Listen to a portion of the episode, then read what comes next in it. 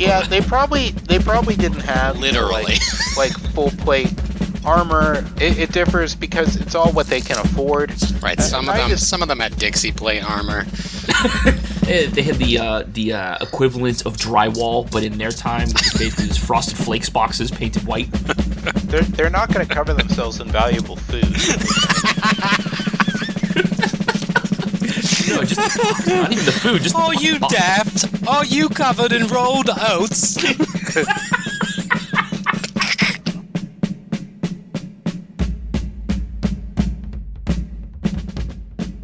Welcome back to the Trilateral Troika. This is Steve, along with the other Steve yep. and Ryan. Yep. Today, we're going to be talking about the First Crusade Against what? against Islam. Oh, okay. I thought it'd be like a crusade against like the uh, Keurig coffee makers, or against Russell Car Russell Colin Kaepernick, or Illiteracy, the crusade against illiteracy. uh, all right, attacked. I feel attacked right now. The Children's Crusade. What's that, That was about? later. Yeah, that was like That- way later. Yeah. There, there are multiple crusades. Um, people can't really agree on what the actual number is because a number of them don't actually, well, most of them don't actually make it to the Middle East. A, a number of them stall out. Uh, one of them is ended when the leader of the crusade um, drowns to death in, in a river. That's all it takes. Yeah, You just kill the main guy and that's it. Yeah. He Cut the machine off fell, at its he head. just fell into a river in his armor and he couldn't swim. That Drowned to Whoa, whoa, whoa, death. Just dra- oh, it's that a is a shitty way to go. beautiful death. I mean, That's a shitty way to go. imagine going home and and having to tell his like wife and children, "Where's Dad? Uh, he's He dead. drowned because he couldn't swim. He fell About that. into a uh, five foot deep uh, pool of water, and he he couldn't get out. It was just over his mouth. It was right on his nose. It was the most British of deaths. He was actually German. Fuck. Oh, well, that's a very efficient death then. The most efficient. The most efficient of British deaths. So why was the first crusade fought? no one's really sure why the first crusade sort of came about or, or what sort of precipitated it. Um, it was probably a lot of things. Um, we'll, we'll go through sort of the what the political situation was like in Europe at that time, and the answer is probably all of the above. Ah, There, okay. there probably wasn't like one major event that precipitated it, but as you'll see, the the papacy for a while had a bit of a hard on about taking back, um, or, or I should say, taking over because they never actually controlled it, the the Middle East. Jerusalem, Yes, what what is referred to as the Levant. The Levant. so so now also confirm deny. There was also like a children's crusade. I seem to remember from high school. That was that was later on, and it was mostly a scam to just sell children into slavery. Okay, so it wasn't like a bunch of kids with swords screaming at the top of their lungs, running to try to kill people. it was like No, Hook. Honestly, that is ever that the movie most Hook? terrifying. Yeah, long ago. It was I- like that. So, But, I so what you're it- saying is Rufio is going to I'm saying that. Yeah, that's what I'm saying. Look, the idea of hundreds of kids running at you with fucking broadswords scares the shit out of me. Like screaming at the top of their lungs. That's terrifying. I'm gonna Joe Rogan here. I would I would beat the shit out of those kids. Joe, I don't think you understand. You could probably take about six or seven of these kids, Joe, but there's no way you're taking any more than that. You give me one sword and I'm killing twenty thousand of those kids. Now, if it was an army of apes, well, that'd be another story. we're having a different conversation there. Do the apes have the coronavirus? Oh God. I don't even want to think about that. It's frightening. So Look, what you're this is going to be the coronavirus-free episode. well, the last uh, the last crusade is prophesied to be fought over apes with the coronavirus. Okay. I, I, I believe that's essentially the plot of the the newer Planet of the Apes movies. the, the virus that makes the apes like super smart is a super flu, and then eventually it, it makes humans go mute. Get the fuck out but- of here! So, okay. Uh, uh, and then there's a, essentially a crusade against the apes that the humans lose. See, that's the last Anyway. crusade. There you go. So, sp- well, no, listen. I speaking of wasn't wrong, crusades- Ryan. Yes, you were because the Last Crusade had Indiana Jones in it. Oh, that's true. Shit, I forgot. The fucking cup of a carpenter. That was my question. Is is is is Indiana The name of the Jones dog, Indiana. Historically accurate in any way, shape, form, or fashion to the Last Crusade? Incredibly, Junior. The name the dog, Indiana. oh my god. Indy Indiana Henry. Jo- listen, Follow Indiana me. Jones movies are like the Fast and Furious movies, where like you, there's no way they could possibly make another one, and yet somehow they pull another one out of their ass. You Like, know did you see they're coming out with another one? Another Fast Yeah. and Furious? I think it's yeah. I mean, I'm, I'm done. I'm yeah, done. but they they they can because it's like a comic book movie. You you can always make more because the story keeps going because the characters are just sort of they don't really have a true arc. And they're just fu- sort they're of functionally archetypes that immortal. Run around. Well, then they should stop calling it the Last Crusade if they're gonna bring them back. Indy. What, what about Final Fantasy? There's just different variations of the final. it's like the final, the super final. This is like the end end final. No more after this final. I had a Final Fantasy once, and I failed that class. Ah. Hey. a, a lot of the reasons why the the first crusade sort of happened has to do with sort of the what's going on in the world in the 10th and 11th centuries uh, muslim armies had, had sort of taken over um, north africa the the umayyad uh, caliphate Ah, they, yeah. they conquered north africa and, and most of um, the iberian peninsula in the 7th and 8th centuries and because of this you know Christianity and Islam is coming more and more into conflict. Okay, now did you say the Muslim Arby's? Because I don't think I could be. I mean, I could be totally wrong. I don't think Arby's is going to be their first choice. The Muslim armies. The Muslim armies. Armies. Okay, I thought you said Arby's. I'm like, what?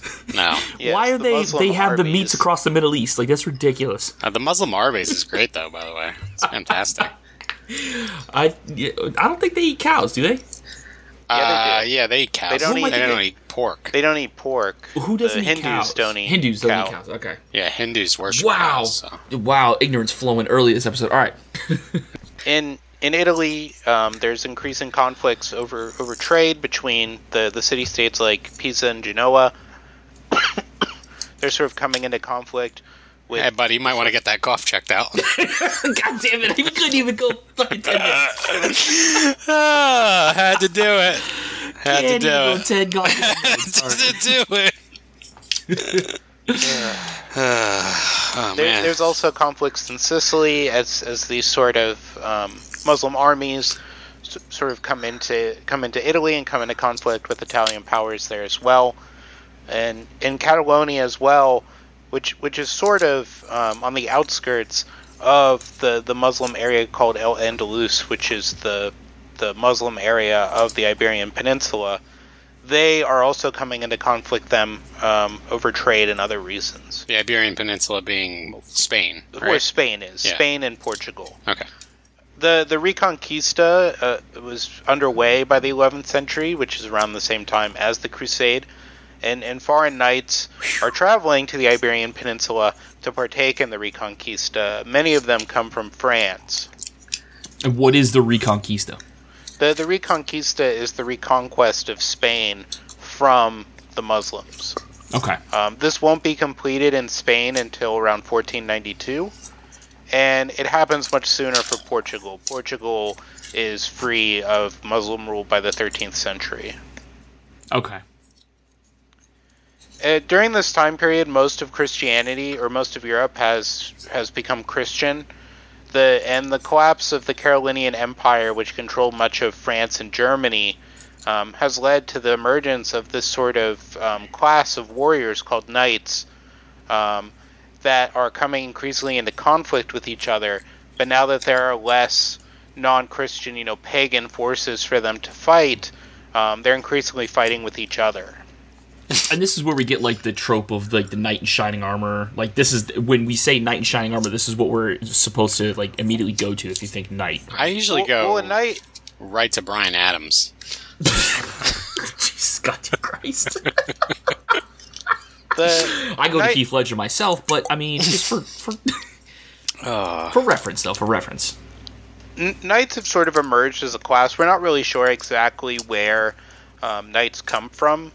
Um, sort of feudalism is something that we're not entirely sure why it came about. We just know that over time, after the collapse of sort of the, the Roman Empire into these larger empires, or, or I should say smaller empires, that were run by different, usually Germanic leaders, they sort of adopted this system. And it probably comes from the way that the Roman military was set up with the legion. Um, as things become more decentralized, um, the Roman legion, which was the main sort of military unit within the Roman military, is a decentralized military unit. Um, a legion sort of had what was called a spoken wheel um, type of management system, where instead of answering to someone higher up in the hierarchy, the head of the legion is the head of the legion. Like they usually, you know, go with what the emperor says, but they don't have someone directly over them. Uh, okay. okay. So you don't have a commander of multiple legions. The commander of multiple legions is the emperor, and sort of towards the Roman Empire, if you're familiar with Roman history, um, emperors didn't really have a long lifespan, and they were often replaced by the leaders of legions who could, you know, muster up enough support. Except Marcus Support. Aurelius. He Yeah. survived. Oh my god. He did. was, I just every time I hear the name Marcus Aurelius, all I can think of is Gladiator. I know, dude. It's I. I'm like a. am just. ruined it. It's I'm totally a, a stoic like philosophy junkie, and I'll I'll post stuff, and I get friends like joking around about it. Where's Maximus? But if we're thinking of, I'm sorry, but if we're thinking of like the knight that is involved in these crusades, that's kind of like what we should think of, like picture in our mind is like the knight in shining armor with the horse and the big sword charged into battle, like right? I think it's a little Kinda. bit. I think it's a little bit out of scope. Like it's a little bit uh, churched up. Yeah, they probably they probably didn't have you know, Literally. like, like full plate armor. It, it differs because it's all what they can afford. Right. Uh, Some of them. just- Some of them had Dixie plate armor. Eh, They had the uh, the uh, equivalent of drywall, but in their time, which is basically just frosted flakes boxes painted white. They're they're not going to cover themselves in valuable food. No, just not even the food. Just the Oh, you box. daft! Are you covered in rolled oats? Sorry, Oh, you've got a month's worth of meal on you. you could feed Glastonbury with your suit. God damn it! Uh, Um, so these knights, they're they're sort of local leaders. Um, it, it's all sort of part of like how taxes are kept. Um, they they usually control estates, and then they have people under them um, and serfs. Um, usually controlling areas where you have freedmen and serfs, and serfs are of course um, sort of laborers and farmers that are set to be within a geographic area. They can't really determine, you know, where they go. Um, they're not slaves, but they're very close to being slaves without being slaves. It's kind of like working at McDonald's. Yes, it's just like working at McDonald's. The, the knight class, they, their whole thing is that they're warriors, and you know, like not all of them can read and stuff like that. Um, so they don't have a lot to do, and sort of their goal is to be, you know, these martial heroes. So they look for conflict. You know, so that- they're so they're hyper machismo. They're illiterate. So they're just the big alpha males. Yeah, and, and sort of the way that they see to solving problems is through force. Um, they're, And these they're- are the they're- same guys that evolved into driving these gigantic jacked up trucks, blowing rolling coal everywhere. Oh yeah, dude, I love that. That meme. No matter where you are, no matter what road you're on in Florida, there's always that guy in the F-150, like that's raised off the ground, and his face is red, and he's Always. like, he's right behind you. It's like, There's would you go one. faster? I know it's a 35, but I really need to go 80. Sorry, I'm not speeding fast enough for you, sir. Look, I hit six kids back there, and I got to get out of here. in, in order to curtail conflict between these knights and also to sort of stop violence against the church and church properties, the, the papacy sort of comes up with this system called the Peace and Truce of God, um, which are actually two separate proclamations. The, the Peace of God, which was first proclaimed in 989 at the Council of uh, Charroux, Um, it sought to protect, you know, church properties, um, agricultural resources, and unarmed clerics.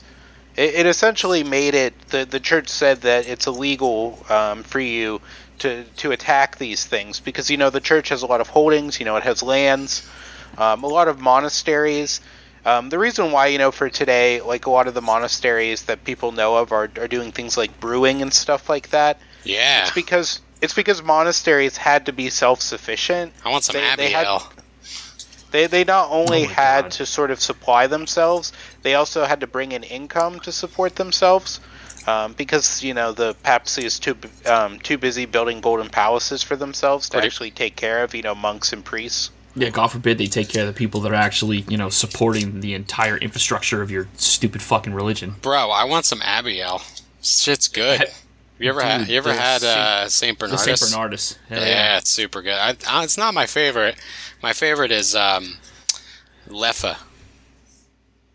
The, Uh, uh, yes, you can get you you're can get it at. It Publix. tastes- yeah, It tastes kind of like um, it's got a very like allspice taste to it. yeah. It's Uh, been it's been in brewed since twelve forty. So there might be people back then who were actually uh, drinking some Leffe.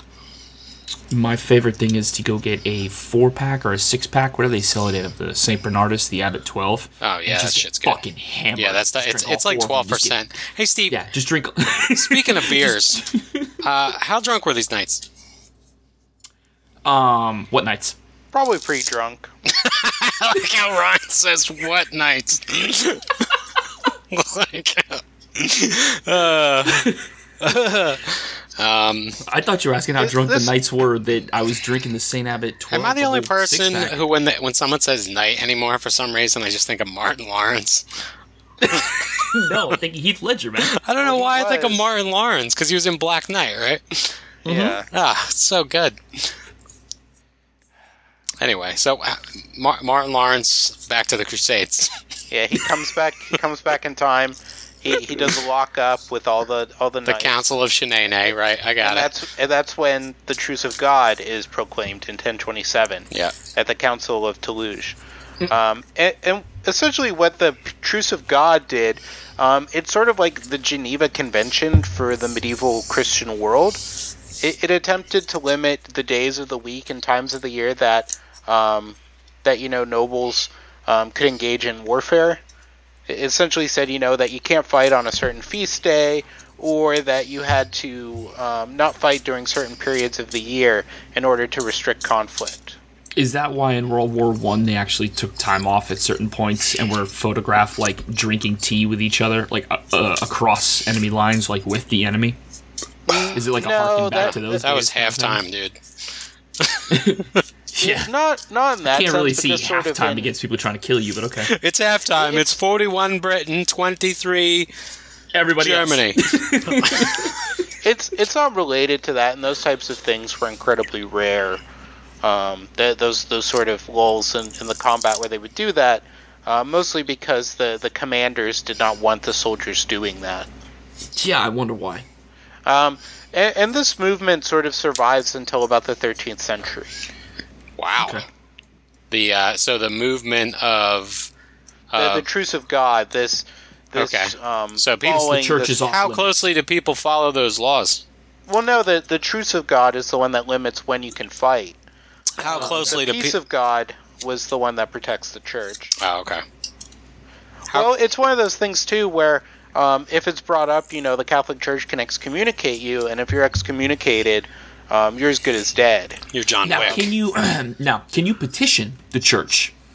Say you want to fight somebody. if you have enough money. You know what I'm saying? Let's say if Well- my man my man walks in and says, "Hey, uh, listen, my neighbor, he's been fucking with me. You know what I'm saying? He's got some family and want to get rid of him. You know what I'm saying? Trying to grease some palms. Know what I'm saying? What Well- cost? Well, your holiness, I'm sorry, actually your how holiness. William. That's actually how William the Conqueror got permission to invade Oh, but William the Conqueror is not Italian. I feel like there'll be he more mobbed up shit. Well, well, no. what, what happened was that the Normans were in Italy, and the Normans essentially held the Pope, and they, they almost had him held hostage, and, and they pretty much said, "You're going to do this for us, and we're going to let you go."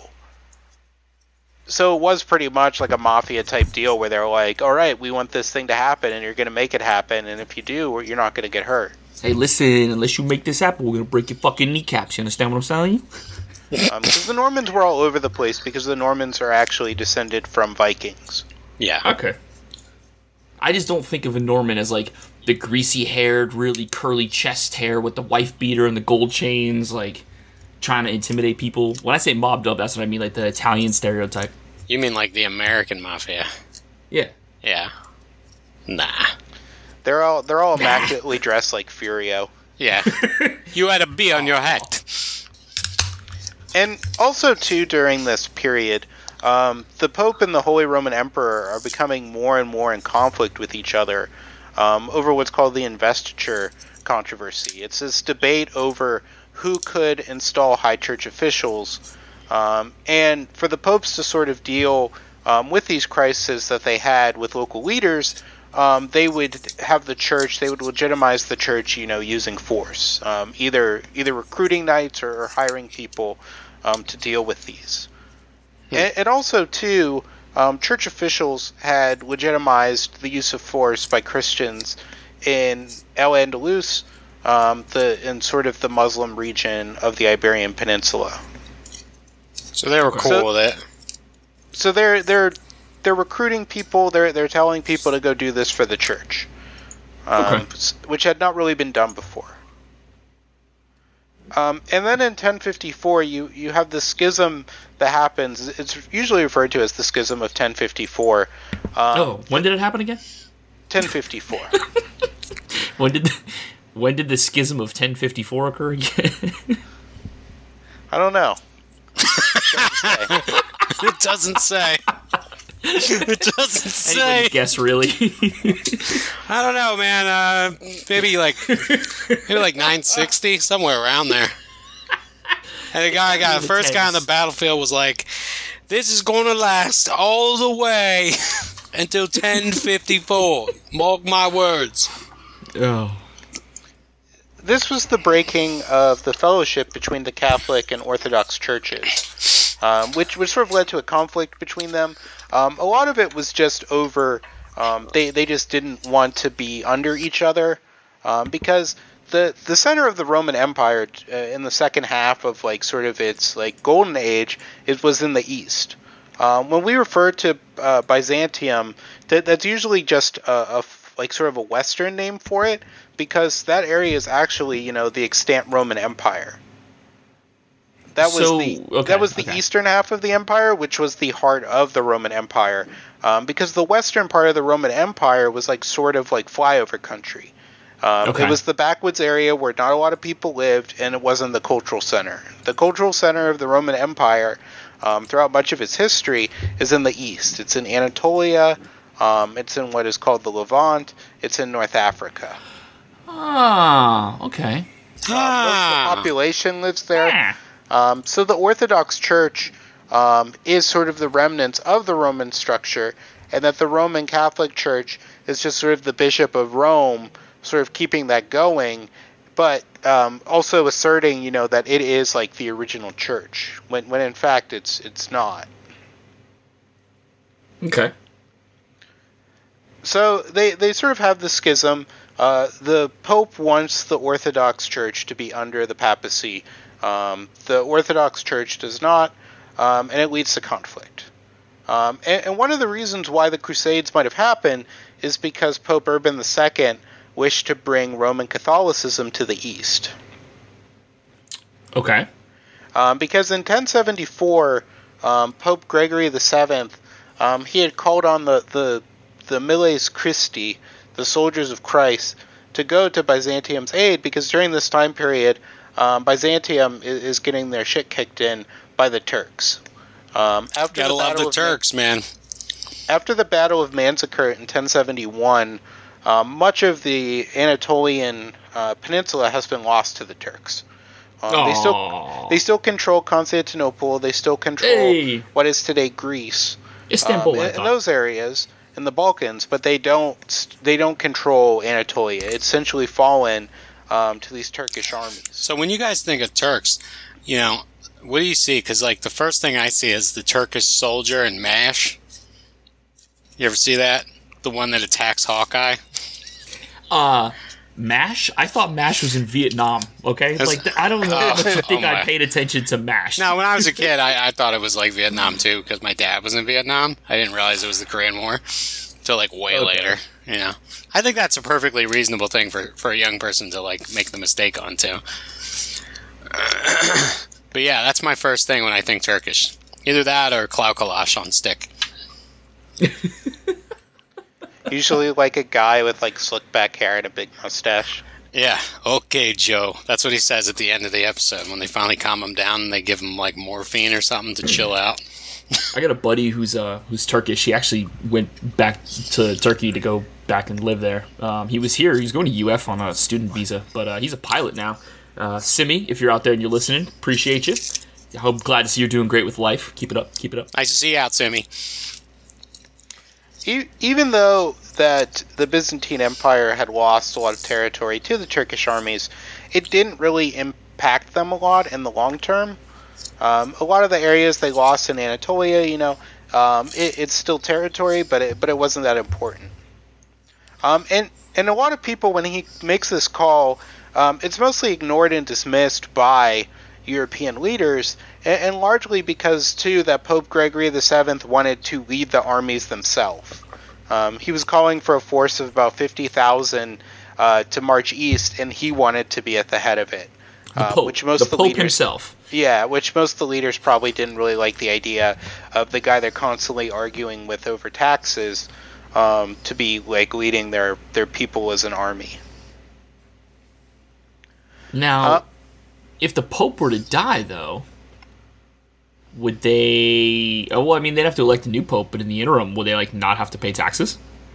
Well, they pay taxes to the church. They still tithe. They're they're tithing to the church. They're not Ah, paying okay. directly to the pope. Okay, so it's not a case of like, yeah, no, no, no, Um, it- come on, come on, come on, no, lead, lead us into battle, and if he dies, they still have to pay taxes because I could definitely see them like, When when I say they're paying taxes, I mean they're tithing, which it means they're paying ten percent of their income to the church.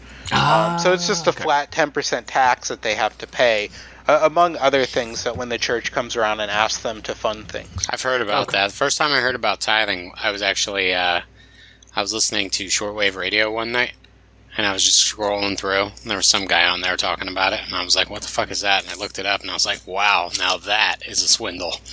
My God, oh, dude, yeah, just imagine. it's like the, it's like the televangelist. I mean, you do what you got to do. I know people who do it, right? Whatever makes you sleep better at night, but pff, fucking idiot. In in some in some sort of Christian, the more cultish Christian denominations like Mormons, um, you have to tithe. Yeah, ev- There's, like, evangelicalism. Yep, the Catholics Yeah, do it. it- it Catholics do it too, bro. They pass that thing around. well, yeah, Yeah, they but the do, but they Catholics do that also in don't, they do that in evangelical churches too. But it's a suggestion. Like, yeah, Catholics is like it's like, hey, listen, you should absolutely, and like nudging you with the with the. Oh, bro. you should absolutely. I used to, I used to, I used to be. Catholic, bro. bro. They would like send you letters Yeah. in the mail and be like, "We haven't Oh, gotten any fuck yeah. of your envelopes." Hey, listen, Like, our church sent you those roof. You envelopes. Donate a couple thousand to us. We sent you those Please? envelopes, and they like you drop like twenty cents in because you were a kid, and the guy with the Hey, basket's those looking at you came like, back kind of light. You want to try again? "Yeah, twenty cents. the fuck are you trying to do? What's that? Buy one candle? Fucking jitbag. Put some more in there. that's that's not even enough to fill the incense burner. Seriously, man. Father's got to eat. We got to get that special incense that fits in a globe. We can't, we can't use that. We can't use that head shop incense. I'm trying to buy that new one. for the attorneys we're going to need in a couple decades. I'm trying to buy that new one where it comes out of the heavenly host. You know, it's cool. It's a cool incense burner. Um, and also, too, um, to give you an idea of what's going on in the Muslim world at this time, uh, much of the Levant is in turmoil um, due to the collapse of what was called the Great Seljuk Empire. I'm sorry, Uh, the great what? Uh, Seljuk. Seljuk, Seljuk. Okay. S E L J U Q, um, which was which was sort of this Turkish empire um, that had controlled um, a lot of what would eventually become like sort of the Ottoman Empire, um, just just sort of the Levant, um, an area of Anatolia, and then all the way to around Iraq. So I looked up Um, Levant real quick on on uh, Google just to confirm that I was in the right area because you know I'm terrible at geography, and it says Levant verb to run away, typically leaving unpaid debts. Like I didn't even know it was a word. I just I know I know someone who has the last name. Like that's about it. And and also too, you have the rise of what's called the the Fatimid Caliphate, and, and the Fatimid Caliphate is the first major um, Shiite caliphate. Oh, Um, because now, what is okay? So, and I've always been confused about this. What is a caliphate?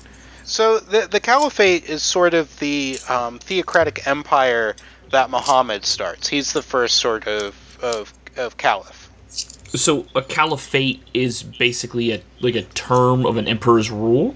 Well, it's it's the type of it's it's sort of a Muslim kingdom. so, If so, for instance, like like ISIS, uh, the Islamic State, they refer to themselves as the caliphate.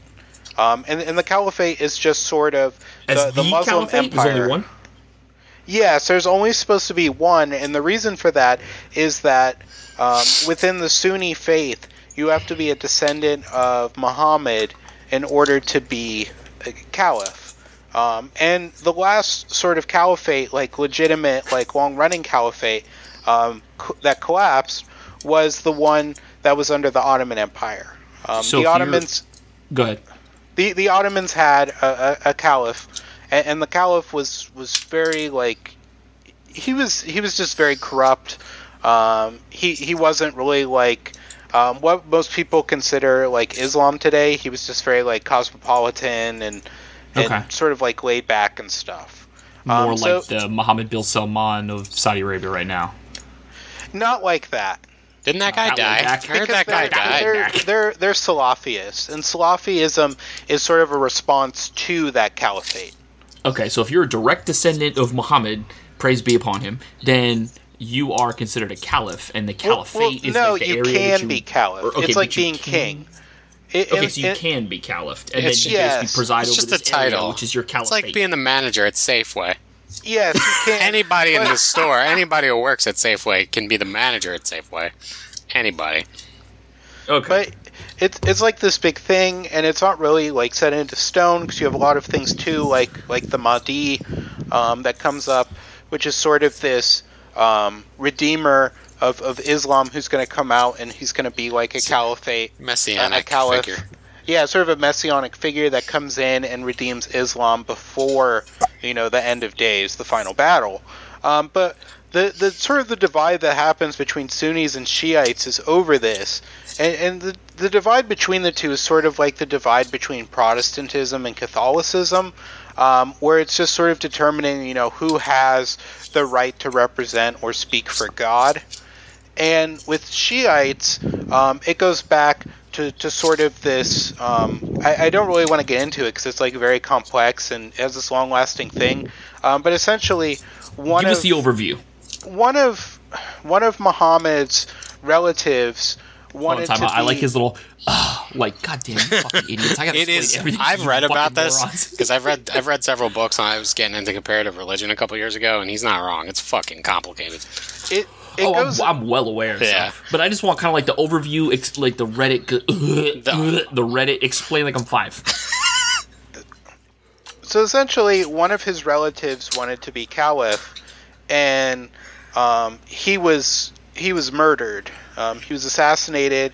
Um, though though some people um, within the Shiite faith, um, especially if they're um, like a lot of the practitioners in Iran, follow this sort of um, sort of idea of Shiitism, where this guy sort of goes into what's called occultation, um, where he's still around and immortal, um, but he'll come back at the end of days. Um, but because this guy was was murdered, um, they say that he was the last caliph and that there can't be another caliph.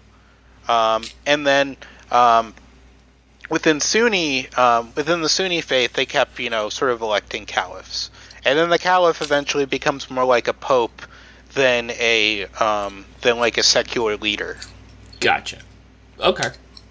Um, but but at this time, um, these these Shiites um, and, and, Sunnis are they're coming increasingly into conflict. So the Middle East is in conflict uh, with itself. Uh, Muslims are, are sort of fighting with Muslims in the same way that Christians are fighting with Christians. I'm gonna need a year check again. Well, year check. This is still this is still in the the 10th and 11th centuries. Got it. Got this, it. This is something that's happening over time, but it, during the 11th century which is what we're talking about, is there's a whole bunch of like wars going on. Mm-hmm. Um, sort of leaders are setting themselves up in different areas and, and coming into conflict with each other.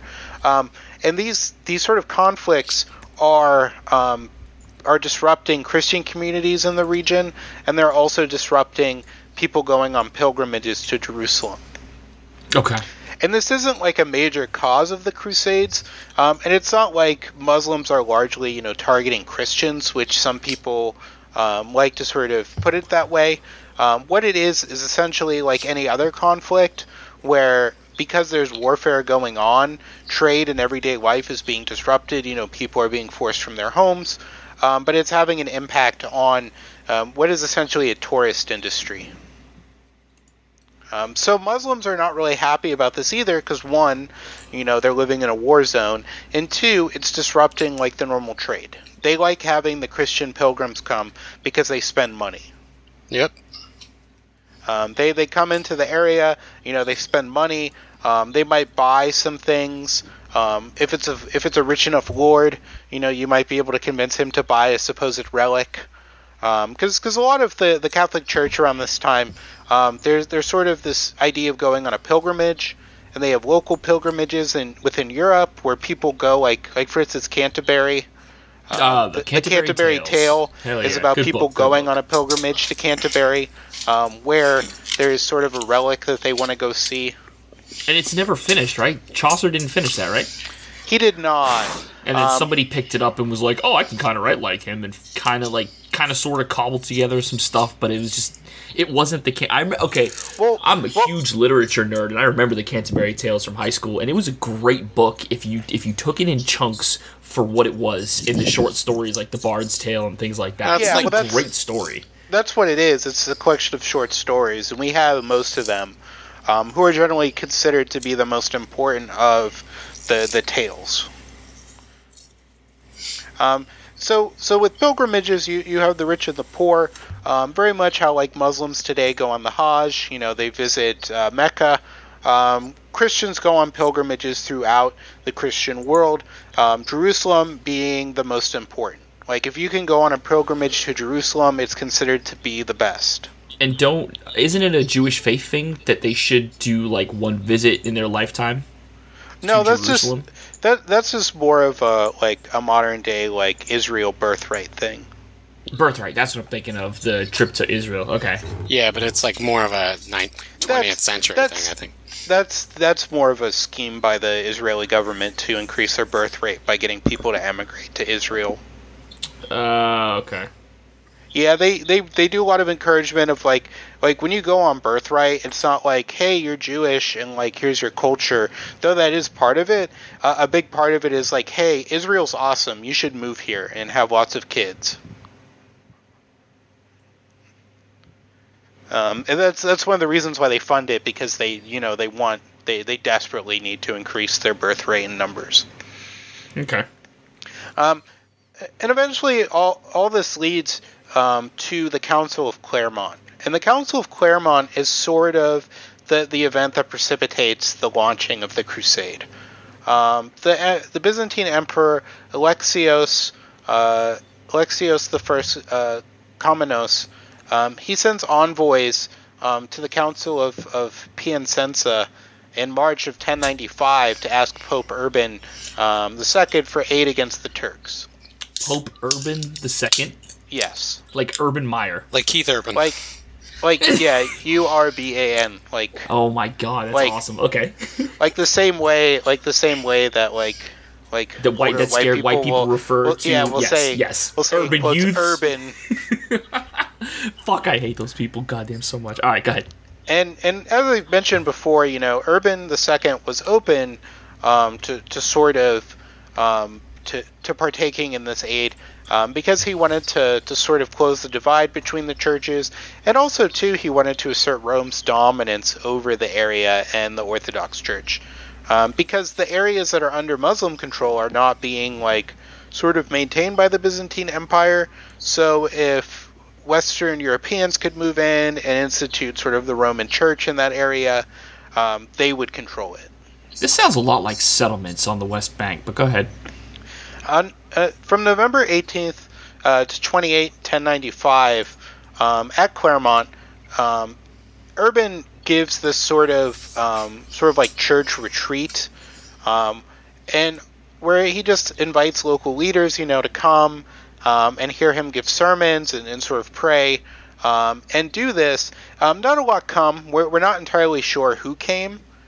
It, it, was a number of French nobles. Um, uh, we don't really know like uh, uh, among them, you know, who was there, even if some of the ones that went on the Crusades were there.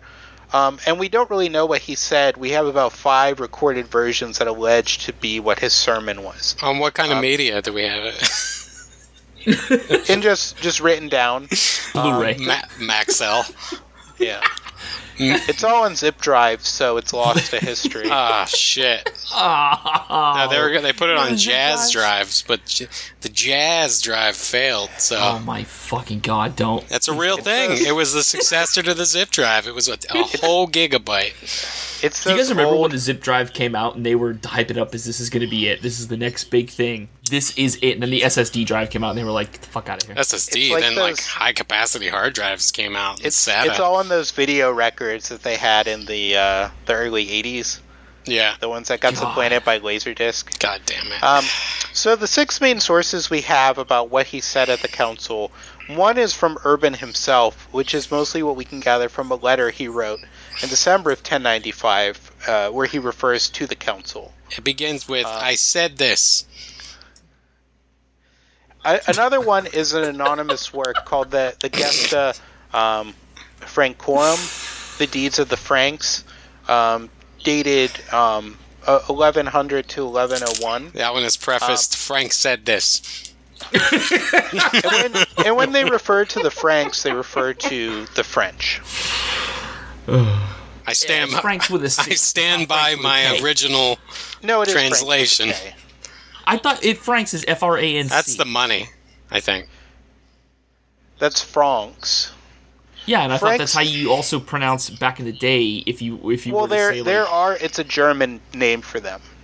The, uh, the Carolingian Empire was considered the Frankish Empire. Got it. Because um, Charlemagne is both revered in France and Germany. In, in France, of course, he's Charlemagne. In Germany, he's Karl de Grosse. Charlemagne the God. Yeah, I, I, didn't think they got yeah. uh, hot hot ninety seven or whatever it is. God damn, Black really don't crack. That guy's got to be what a couple thousand years old, right? uh, Jesus Christ! All right. One of one of them is by a guy named Fulcher of Chartres, um, who was present at the council, and he wrote this work called the Gesta Francorum Jerusalem Expugnatium um, which was which was um, written in from 1100 to 1105. Um, Robert the monk, um, he may have been present there, and he wrote. What did he do for a living? Robert the monk. What did he, he do? He sold insurance. he was born in 1054. he, he sold, um, or he wrote the Historia uh, Hierosolymitana, in 1107. Um, Baldric, the Archbishop of Dol, um, wrote about being there in 1105, and Guibert de Nogent wrote uh, De Gesta de Francos in 1107 or 1108. A lot um, of that just sounds like fucking gibberish. I'm not gonna so lie. a lot of these, it, it's mostly Latin, um, but this all these are all written about a decade after the Crusade, like ends.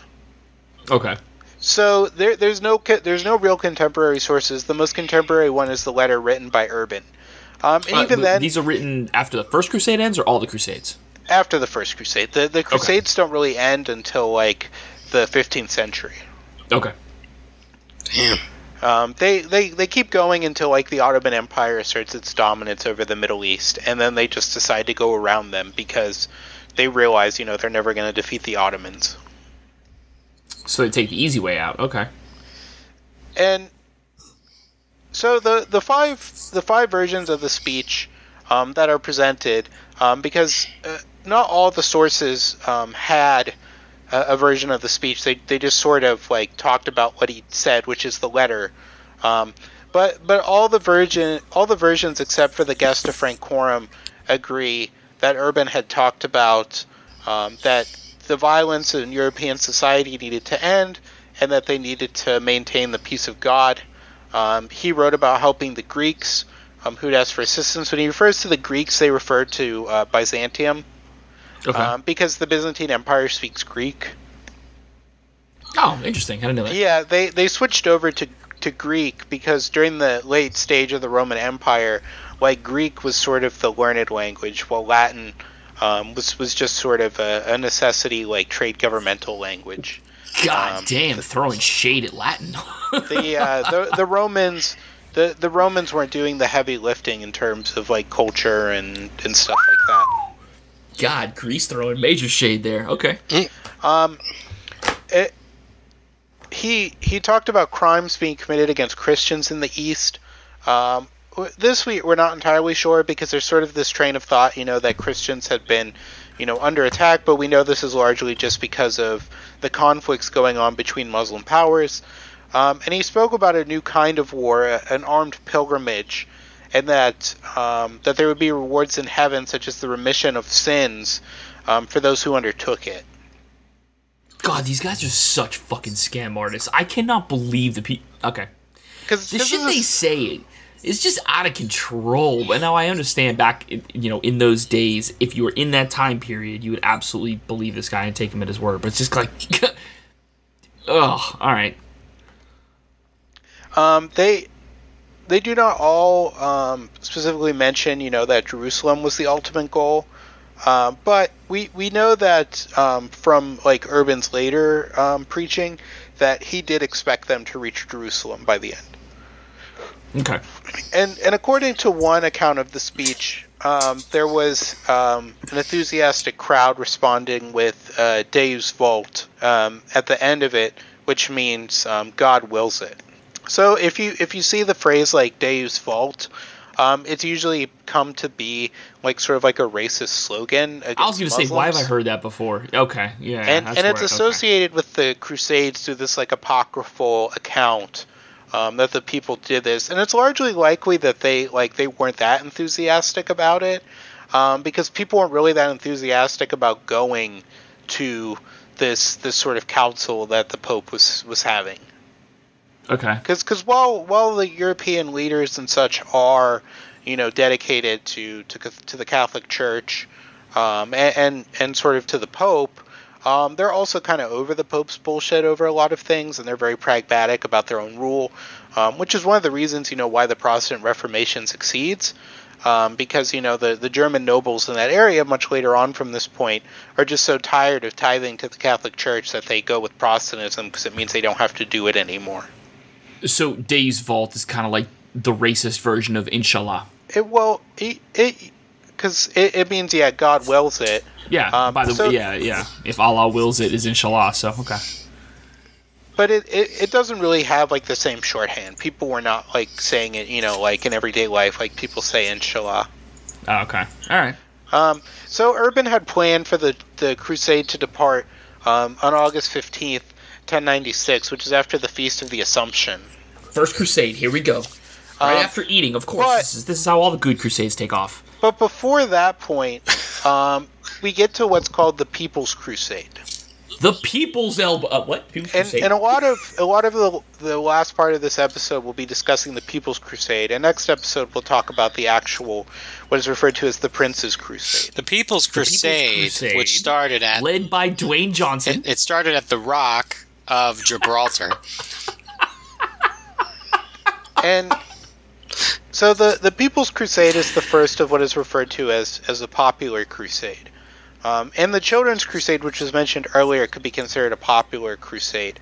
um, because Why? it's just sort of God no. it's just sort of the people um, just just unprompted sort of take up this this sort of desire um, to to retake the Holy Land, um, and it lasts from about April to October of 1096. Um, so it, it sort of dies out like immediately after the the Prince's Crusade begins. Um, Okay. and the, the main leader of this this sort of crusade, uh, this popular crusade, is a priest named Peter the Hermit. Um, and Peter the Hermit was sort of like a traveling like priest, and a lot of the discussion about this in earlier historiography until like the 18th century or 19th century had sort of credited Peter the Hermit with sort of starting this drive for the crusade. That he had convinced the Pope and that he had, you know, influenced him. Um, some even say supernaturally to partake in this crusade. okay. A- another leader of it um, was a knight named Walter Sands of Vor. And Walter Sands of Vor um, was sort of like the highest knight that sort of undertakes this. There are some other knights who go with this crusade, um, but it is not like the Prince's Crusade, which we'll talk about. And after Urban sort of has this sort of call for the crusade, um, Peter had traveled the countryside preaching um, this this sort of message, but he was not officially sanctioned by the papacy to do this. Hmm. Um, and, but despite the fact that he did not have official backing, um, he would be the most successful of the religious leaders calling for a crusade. And later historians, um, like I said, would, would sort of put it on him. But we know today that like he was not the primary driver of the crusade. Okay. Because he clearly had no backing, so. Yeah, and, and the People's Crusade was largely composed of illiterate and untrained peasants. And like I said, there are some knights, but they are not the main body of the force. It's Um, illiterate peasants. Okay. So they lack in funding of any kind, um, and it's not popular um, with local leaders due to their lack of discipline. Um, they're pretty much a mob. That's okay. So Peter gathers his army at Cologne um, on April 12th of 1096, um, planning to stop there and preach to the Germans and gather more crusaders. So he leaves France, gets to Cologne, um, but um, the the French who had been under him were not willing to wait um, for Peter, um, and the Germans, um, under the leadership of Walter Sands-of-War, um, a few thousand French crusaders left before Peter and reached Hungary on May 8th. And their ultimate goal for this very first crusade was Jerusalem. okay. And did they, I mean, do they want to like sack it, or they just want to say, "Hey, this is ours"? Like, do they just want to gentrify it? They well, they want to retake Jerusalem. They they Okay. want to make it into a Christian kingdom, which eventually happens. So they want to, yeah, they want to gentrify it. Okay.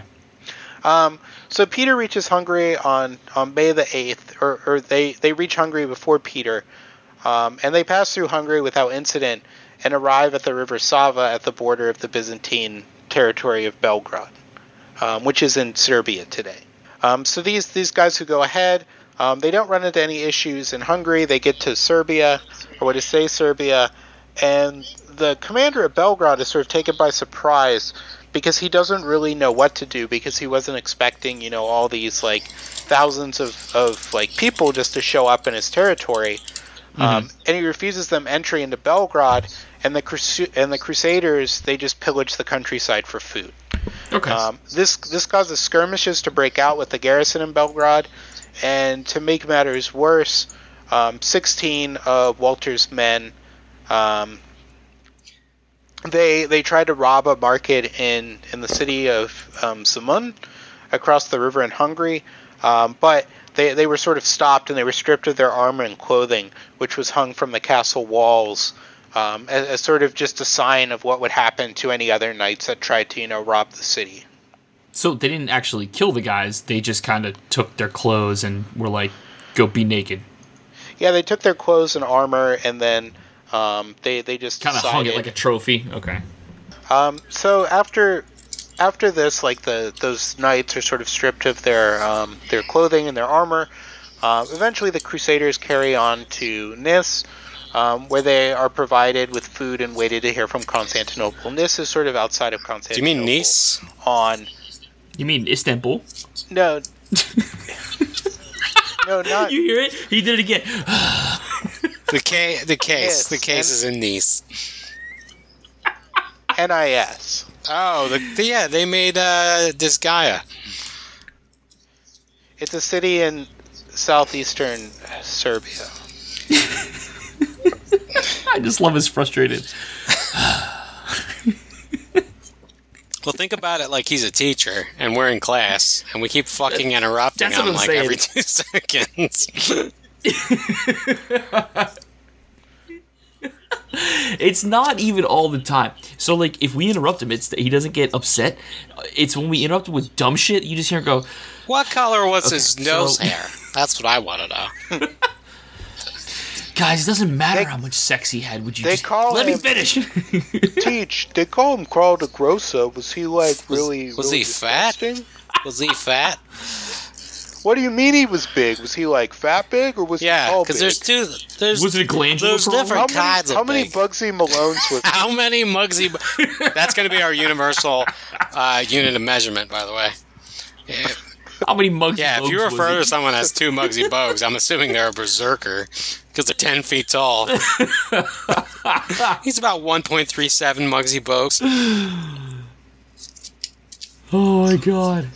All right, so this this group of French knights who, who went ahead, they're they're waiting um, for the rest to catch up, and they're also waiting to hear from Constantinople on, on what to do.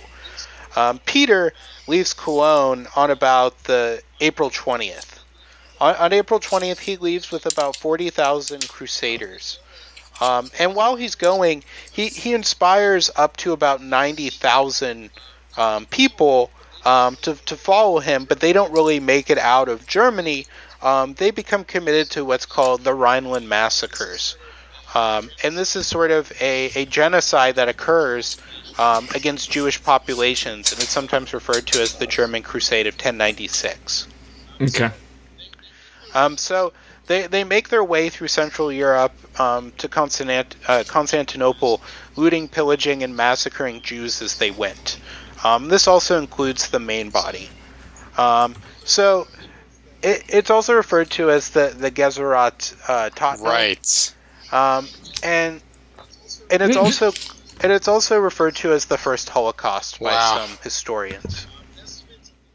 Um, estimates of the number of Jewish men, women, and children murdered um, or, or driven to commit suicide by crusaders vary, um, but they range from about 2,000 to 12,000 people. That's a lot of people the in that time. I mean, it's a lot of people Uh, for any time, but for that time, the- Jesus. The the historian Julius Serranius put the number killed at 4,000. Because think about it, you had to get Um, like right but up in someone's face with a knife, basically a giant knife. and he, Yeah, or- spear, or spear's spear. a long, long-handled knife. So he, but he regards the other figures as too high. Um, the historian Norman Cohn puts the number between 4,000 and 8,000 um, from May to June of 1096. Um, the historian uh, Gedaliah ibn Yahya um, estimated some 5,000 Jews were killed from April to June 1096. Um, and Edward H. Flannery estimates that 10,000 were murdered um, over a longer January to July period. And the Twitter Um, account for Lord. Mahmoud Ahmadinejad says it never happened. And he, he says that this probably killed about one fourth to one third of the Jewish population of Germany and northern France at that time. Jesus. Um, Good lord. the People's Crusade also nearly wiped out the Jewish community in, in, in Mainz, which was the then the largest Jewish community in Western Europe. Um, the nobility of Europe condemned the killings of Jews and, and forbade it on subsequent crusades. Um, nobles don't like it because um, they use the Jewish communities as moneylenders. Um, so Is that the If main they're not- reason? Is that really what Yes, the main that's reason why, is? That's why people. There's are no biblical connection. Well, I, I know about the Jewish thing, but there's no biblical connection to this at all. the biblical connection is Christians Well- can't. Lend No, money. no, no, no. I know that. I'm saying like, like you know, Jesus was a Jew. Well, this Yeah. is the thing: is that the Catholic Church at this time, under under Catholic dogma, the Jews are not Um, they're they're not Catholic, therefore they are not protected by the church, and they're the same as someone who's excommunicated. Wow. Um, they have to give special protections because you remember too, you have things like passion plays. yeah. Like passion passion plays are not about like revering Jesus. Passion plays are about whipping up anti-Jewish hatred and then sending the mob into the ghetto to kill the Jews. Unbelievable. Um, but the church also condemns these attacks, um, and members of the church did work to protect Jews throughout the Holy Roman Empire. Um, so, so even though Well, the that's church good. doesn't, um, so a lot of the protections that Jews have during this period are very much at the whims of the rulers in those areas. Um, for instance, um, later on, um, all the Jews in England, for example, were essentially like taken out by boat out of England and just sort of left on a sandbar um, by um, King Richard um, because of his disputes with them. He, he just exiled all the Jews from England. And then essentially left them to die in the middle of the English Channel on a sandbar. Um, the, the Jews wouldn't be allowed back into England until the Puritans took over um, because they believed that England was Jerusalem and, and that the, the Jews needed to return to Jerusalem for the end of days. Oh wow. Um, so everybody's condemning the, the nobility, the, the church are condemning these attacks, and, and later on too, um, during the Second Crusade, uh, Saint Bernard of Clairvaux um, specifically criticized the attacks on Jews that occurred in the First Crusade um, when he was urging recruitment in the Second. Um, so it was a big enough deal that later Crusades uh, essentially forbid attacking Jews, and, and essentially told them, you know, like this this isn't what we're doing. Yeah. Okay. Jesus Christ. So when the ma- No when more. the main uh-uh, we're not doing that It's like anymore. they had a Stop. fucking like the play Cancel the culture. players the, the players association met with the church. and just hammered out a new Can hammered out a new fucking table on agreement. A deal. For ten years, we They won't like- attack Jews during crusades. Got it. they they have like a picture of like them sitting down and like in like folding chairs in a locker Yeah. room, like talking it over, Yeah. like one of those like like we talked with the Players Association and they've assured us. Well, we do we do have some real, really, really happy-go-lucky Jew killers. They say they can hold out at least for ten years. Well, you know, However, buddy- in the ten years, we cannot question them touching children. when I feel like it's a trade-off. Oh my god! when you, you you just you just look to your buddy there and you just just give him a firm you know firm clasp on the shoulder and you say save it save it for the Muslims, buddy. oh Jesus! They're literally Holy divvying up who you can murder, essentially. um, so, because remember how I said that when the the the first sort of contingent of French Crusaders had gone into um, Serbia and Hungary, um, they they had sort of been um, caught stealing in Semlin and had their armor taken and, and hung from the walls as sort of a sign. Yeah, yeah. When when the other Crusaders arrived, um, they became suspicious because they saw these 16 suits of armor hanging from the walls, and eventually a dispute over a price of shoes in the market um, led to a riot, which then turned into an all-out assault on the city by the Crusaders. Over the Uh, price of shoes. Yeah, they were they, they I believe they believe they're being um, charged too much for the shoes. Um, and in the ensuing sort of assault on the city, uh, 4,000 Hungarians were killed. Nah.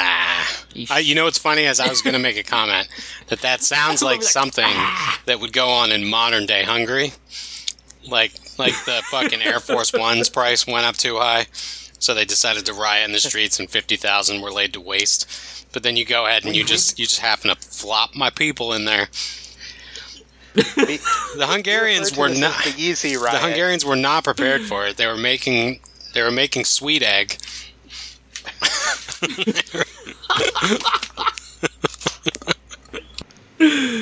Oh my god. Excellent. Um, af- after the sort of assault, the Crusaders flee across the river to from to Sava, and then to Belgrade, um, but only after skirmishing with Belgrade's troops. Um, when they arrive at Belgrade, the residents flee, um, and the Crusaders pillage and burn the city. Um, eventually, they, they march for seven days, arriving at Nis on July 3rd. Um, there, the commander of Nis promised to provide them escort um, to Constantinop- Constantinople as well as provide them food, but he mainly does this as a way to get them to leave right away. Um, Peter obliged, and the next morning uh, they set out. Um, but uh, unfortunately, a, a, few Germans got into a dispute with some locals um, along the road and set fire to a mill, which escalated out of Peter's control. Um, and then this had to send out its entire garrison against the Crusaders. Um, the Crusaders, being you know an untrained force, um, they're completely routed. Um, they lose about ten thousand, a, a, quarter of their number. Damn. and and the remainder regroup further on at Bela Palanka. Um, when they reach Sofia, um, which is in modern day Bulgaria, on July 12th, um, they met their Byzantine escort, um, which brought them safely um, the rest of the way to Constantinople on August 1st. If I lost a quarter of my fighting people, I'd drink a lot too, okay? When the escort got there, did they have like a lot of extra cars? You know, did they get charged yeah. for them? they were. They, what was the was price of an Uber? They could were, you they, could you could you request the Uber XL back then? well, this is like the Fyre Fest of Crusade. Jesus fucking Christ! so they were all really hungry. Um, on, on, August sixth, um, uh, Emperor uh, Alexius uh, Alexius the First Comnenus, um, he doesn't know really what to do because um, he wasn't really expecting such a, an unusual and large army. Um, so he just quickly sends them across the Bosporus into Anatolia, because um, that's where they want to go. He doesn't really want to deal with them because he's afraid, you know, that they might um, riot and attack, you know, Constantinople, which it does have. Um, it does have thick walls that they couldn't get through, um, but it would, you know, like devastate the local area. Okay. Um, during this time period, Peter is rejoined by the, the French contingent under Walter Sans Avoir, um, and a number of band of um, Italian crusaders um, who arrived at sort of the same time. Uh, once in Asia Minor, which you know is, is Anatolia, that area, um, they immediately begin to you know pillage towns and villages um, until they reach uh, Nicomedia, um, where an argument broke out between the Germans and Italians on one side and the French on the other. Um, what? What was the argument over? Please tell me. It was that happens to this they, day. They were, it, it was just sort of over leadership um, because um, Peter had said that they should sort of take their time as they go. Um, the Germans and Italians split off and elected a new leader, an Italian named uh, Reynaud, um, while the French, um, a Frenchman named Geoffrey uh, Burel, took command of that contingent. Um, Peter had, had lost sort of control of the crusade at this point, um, and most of this had to do with wanting to loot. Right, which was a big thing that knights, quote unquote, did. hey, listen, uh, we're gonna break off. I got my guy uh, uh, Joey Ten Fingers over here. He's gonna, he's gonna Joey Ten Fingers of House Ten Fingers.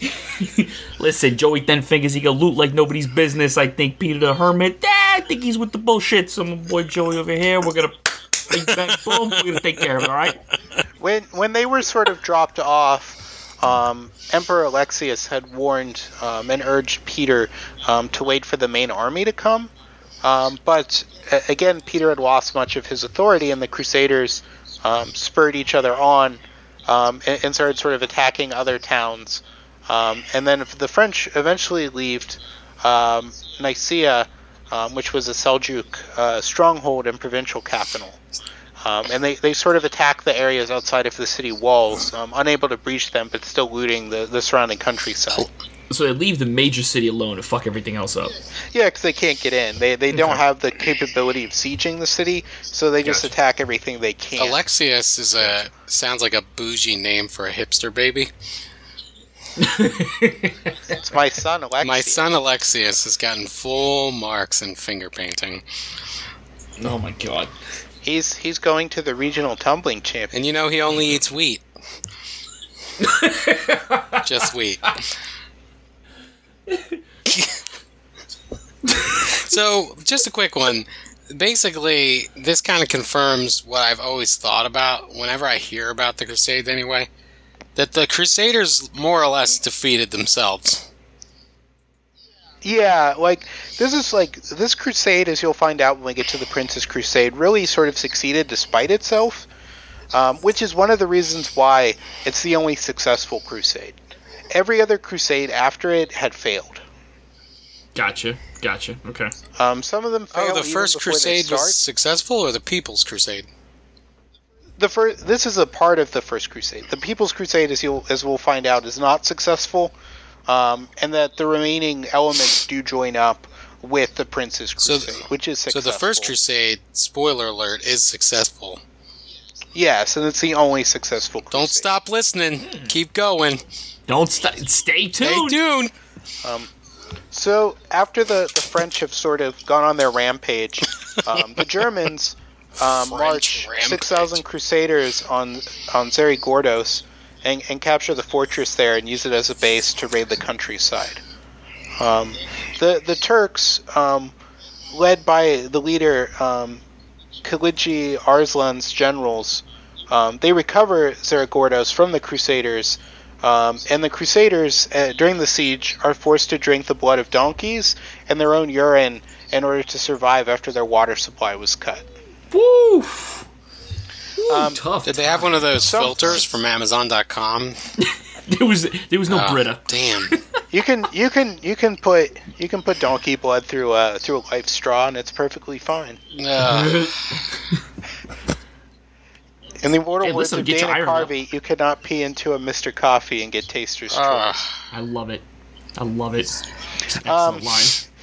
So eh, after the siege is um, is completed, the the surviving Crusaders who are captured um, are either forced to they're either given the option of converting to Islam or they're sent as prisoners to Khorasan, um, where the um, or the ones that do convert to Islam they're sent to Khorasan um, to to sort of join the the army of the Seljuks. Um, while the ones that refuse to abandon their faith are killed. Coruscant, that's where Luke and Leia are, right? I was gonna say that's where the uh, Jedi Council resides, isn't it, Coruscant? Yes, the very same. So they sent the Muslims there, huh? Hmm. Damn, they had rocket technology a long time ago. Mace Windu was very successful Ah, Why you gotta pick the black guy? because he was the leader of the Jedi Council. he was. Well, other than Yoda. Yeah, that's true. love it. Okay, fair.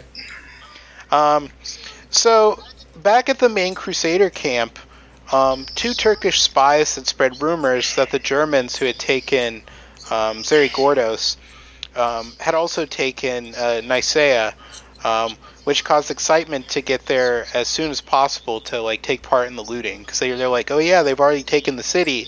They want to get there because they want to like get I want everything loot, there. baby. I want Yeah. to steal shit, bro. They want to get a flat screen TV. Just a loot loot crate. A literal loot, a literal crate full of loot. Ugh. And and during this time as well, um, Peter the Hermit had gone back to Constantinople um, to arrange for supplies, and, and he was supposed to come back soon. Um, and a lot of the leaders, after hearing this this rumor, they they like not to wait for him, um, because uh, he never does return, um, largely because of what happens next. Uh oh, here we go. Um, so Geoffrey Burel, who had um, the most popular support um, among the masses, he argued that it would be cowardly for them to wait, and that they should that they should move on on Nicaea and the Turks as soon as possible. Um, and everybody listened to him. And on the morning of October 21st, the entire army of 20,000 marched out towards uh, uh, Nicaea, leaving the women, children, and the old and sick behind at the camp. Why do Um, I feel like this is not going to turn out well? so three miles from the camp, um, where the road entered a narrow wooded valley near the village of, of Drakon, um, the Turkish army was waiting for them. Um, Hmm. When approaching the valley, the Crusaders marched noisily and were immediately like shot at with arrows, and this began what was called the Battle of Civitat, um, which is the name of a nearby village. The Battle of Civitat. Yeah, and immediately, like when the arrows start raining down on them, um, they panic, um, and the army is like immediately in in retreat. They've been routed within the first like barrage of arrows. Uh, most of the Crusaders are slaughtered. Um, however, the women and children who surrender are spared. Um, 3,000, including Geoffrey Burel, were able to obtain refuge in an abandoned castle. Um, and eventually, the Byzantines, under um, a leader named Constantine uh, um, sailed over and raised the siege, um, saving these remaining crusaders. Um, these crusaders return to Constantinople, and they're the only survivors of the People's Crusade. Okay.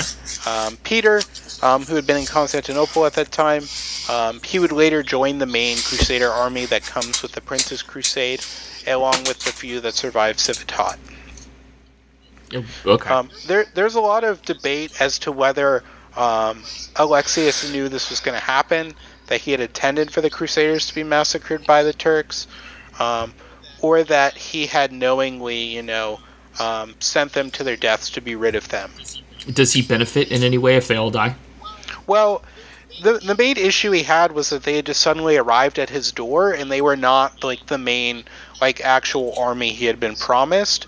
They were just sort of this mob of like tens of thousands of people who showed up at his doorstep, and he just immediately wanted to get them out the door. Okay. So there's some debate as whether you know he he didn't want them around and that he wanted to get rid of them by killing them, or that he just didn't care about them and just you know sent them along their way. Um, he did try to warn them, but he didn't want to warn them too strongly because he was afraid that they might do what they did at every other town they came to and just immediately like go crazy. Mm-hmm. So he just sort of told them, you know, like, uh, maybe maybe you should you should wait a bit, or maybe you should you should think about that. Yeah, maybe you should just sit back on your heels for a minute there and sleep on this one. Sleep on it. Um, and it's it's also possible that, that Peter could have pushed them on too, because of, you know he's he's a religious fanatic and he believes you know that God's on their side.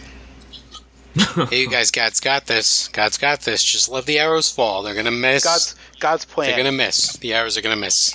Also, I need 10% God's of your plan. earnings Yeah, this week, yeah. by the way. By the Here's way, basket. I'm going to nudge your Uh, ribs Larry and Phil and uh, Jersey Mike, you guys have not paid yet. Hey, listen, uh, what are you trying to say? Uh, House uh, Ten, House so- Ten Fingers basket? is behind like three months. Hey! Indulgences, get your indulgences here. plenary and other, plenary and other. Ugh. I got I got Knucklebones. Who wants Knucklebones of Saints? now that other one there, you don't want to buy from him. Those are chicken bones. These are real. This is legit. Oh my god. Um, so, in, in conclusion of, of this part of the crusade, the the main sort of accomplishments of the People's Crusade were, were genocide, anarchy, and, and pretty much raining destruction on wherever they went. and a successful a successful crusade in spite of themselves, not because of themselves. Were they were they the gulls? like Yes. They're like the little giants. how was it successful? Like they I don't understand how it was successful. They didn't recapture. Well, no, this is the the People's Crusade is not. Okay, thank you. Thank you. The the Prince's Crusade, which we'll talk about um, next week, is the actual one that takes the Holy Land. So that's the Okay, so, so the People's one, it's the Crusade is like the first thrust of the first crusade. Well, the People's Crusade is just sort of a spontaneous, like grassroots, popular, just sort a of mob. thing that Right. happens. It's just a It's a mob. mob. It's just Okay. a mob that forms in France and Germany and makes its way over to Turkey. So it's not it's a precursor to the first crusade. it's yeah, it's a precursor to the Crusade that's generally considered to be a part of it, um, because you know it's so big and and it's sort of spurred on by the original sort of call to Crusade, but it has very little to do with the actual planning and logistics of the Prince's Crusade. So it's like the prequels in Star Wars. It's spurred on by Star Wars, but it really has nothing fucking to do with it, and it kind of sucks. it was done in order to recoup the losses the Pope had made during his divorce with the Orthodox Church. oh my god, I love it. But the the Prince's Crusade, which uh, when we get to it, is is an actual like funded military sort of adventure led by multiple sort of like nobles who know what they're doing. It is an actual military campaign as opposed to like like forty thousand people just deciding you know they're going to take a place. It, it's sort of the Storm Area Fifty One of the 11th century. It's the They- Al Qaeda. they they thought they thought they couldn't stop them all, but but they actually could, and they did. Oh my god. yes, yes. Because even if you have forty thousand people, if you have a, like a like a much smaller like army of like well trained like fighters, like the mob is gonna like get get decimated. No, of course, yeah. It goes back to the whole how many little children with broadswords could you take on as they come screaming at you with face paint? I'll take one of their swords. I'll grab the actual sword with my bare ass hand, and I'll take it off of little Billy, and I'll beat the shit out of Mikey, Joey, and Phil. Steve, this is not this is not Vinland. I'll hit women and children, by the way. I, you know, apparently apparently there is a German like dueling style where you wear like in your offhand you wear like a, a heavily armored glove Stop it. and like part of it is that you grab the other person's sword in, in order to like encumber them. yeah, I think it's called Geschwilze sword, is something like that. Di- I mean, No, you're that's just gonna his lose your hand. cousin. Yiddish cousin. All right. You're just gonna lose your hand, though. Nah, Not if it's like in a heavily armored like glove. Oh, never mind. we're Okay, talking about the man in the glove. iron Okay. glove. Like, you know, Yeah. we're talking about a No, guy thought you meant with the, a uh, very, very strong arm, and he's using his No, I thought you meant the armor glove kinda- and his, his sword. it kind of doesn't make any sense because like if you if your if your one arm is strong enough to carry this massive glove to prevent sword blows shouldn't that be your sword arm Well, you, I mean, that's you, what I you, thought. you, you you equally exercise both arms. Because you, you have to rain down the blows on your sword. Do know, you, Steve? Just like, yeah, you It's kind, of do. like, it's kind of like when you jerk off, you use both hands because you got to rain blows down on your sword. dude wait i think you might be doing it wrong Wait, That's not even a. That's not even. that might explain the way you walk wait, so I'm not supposed to punch my. Okay, never mind. So I'm, I'm sure you could do that without looking like you know some like like the Bandersnatch from Resident Evil Code Veronica. Just a thing with like a massive arm uh, and like one little baby arm. the last the last physical ryan got to the doctor was like you have 37000 small micro fractures of the pelvis Uh, I've never seen this in all my years studying the pelvis. What did you do to yourself? He just he just takes him to some medical theater, like some sort of like the Elephant Man, just like having him like stand up. Uh, Men are like men are like weeping. I don't know about you guys. but Whenever I think of medical theaters, I think of that episode of Seinfeld where the junior mint went inside the guy. Oh my god, yeah. I love that episode. that listen, the Junior Mint episode and the the King of his castle, the Master of your domain. Those are the two best Seinfeld episodes. All right, so then join us in two weeks for part So two now- of the So in two weeks we're gonna do it. Well, it's the week after. Okay. so two weeks. two weeks. you literally repeated two weeks in a different way. So, uh, so basically, No, no, no. the week after next. it's not. It's one day under 15 days from now. In a fortnight. In a fortnight. Ah, man. We're gonna we're gonna be broadcasting from Fortnite very much like those events they do. Goodbye, Steve.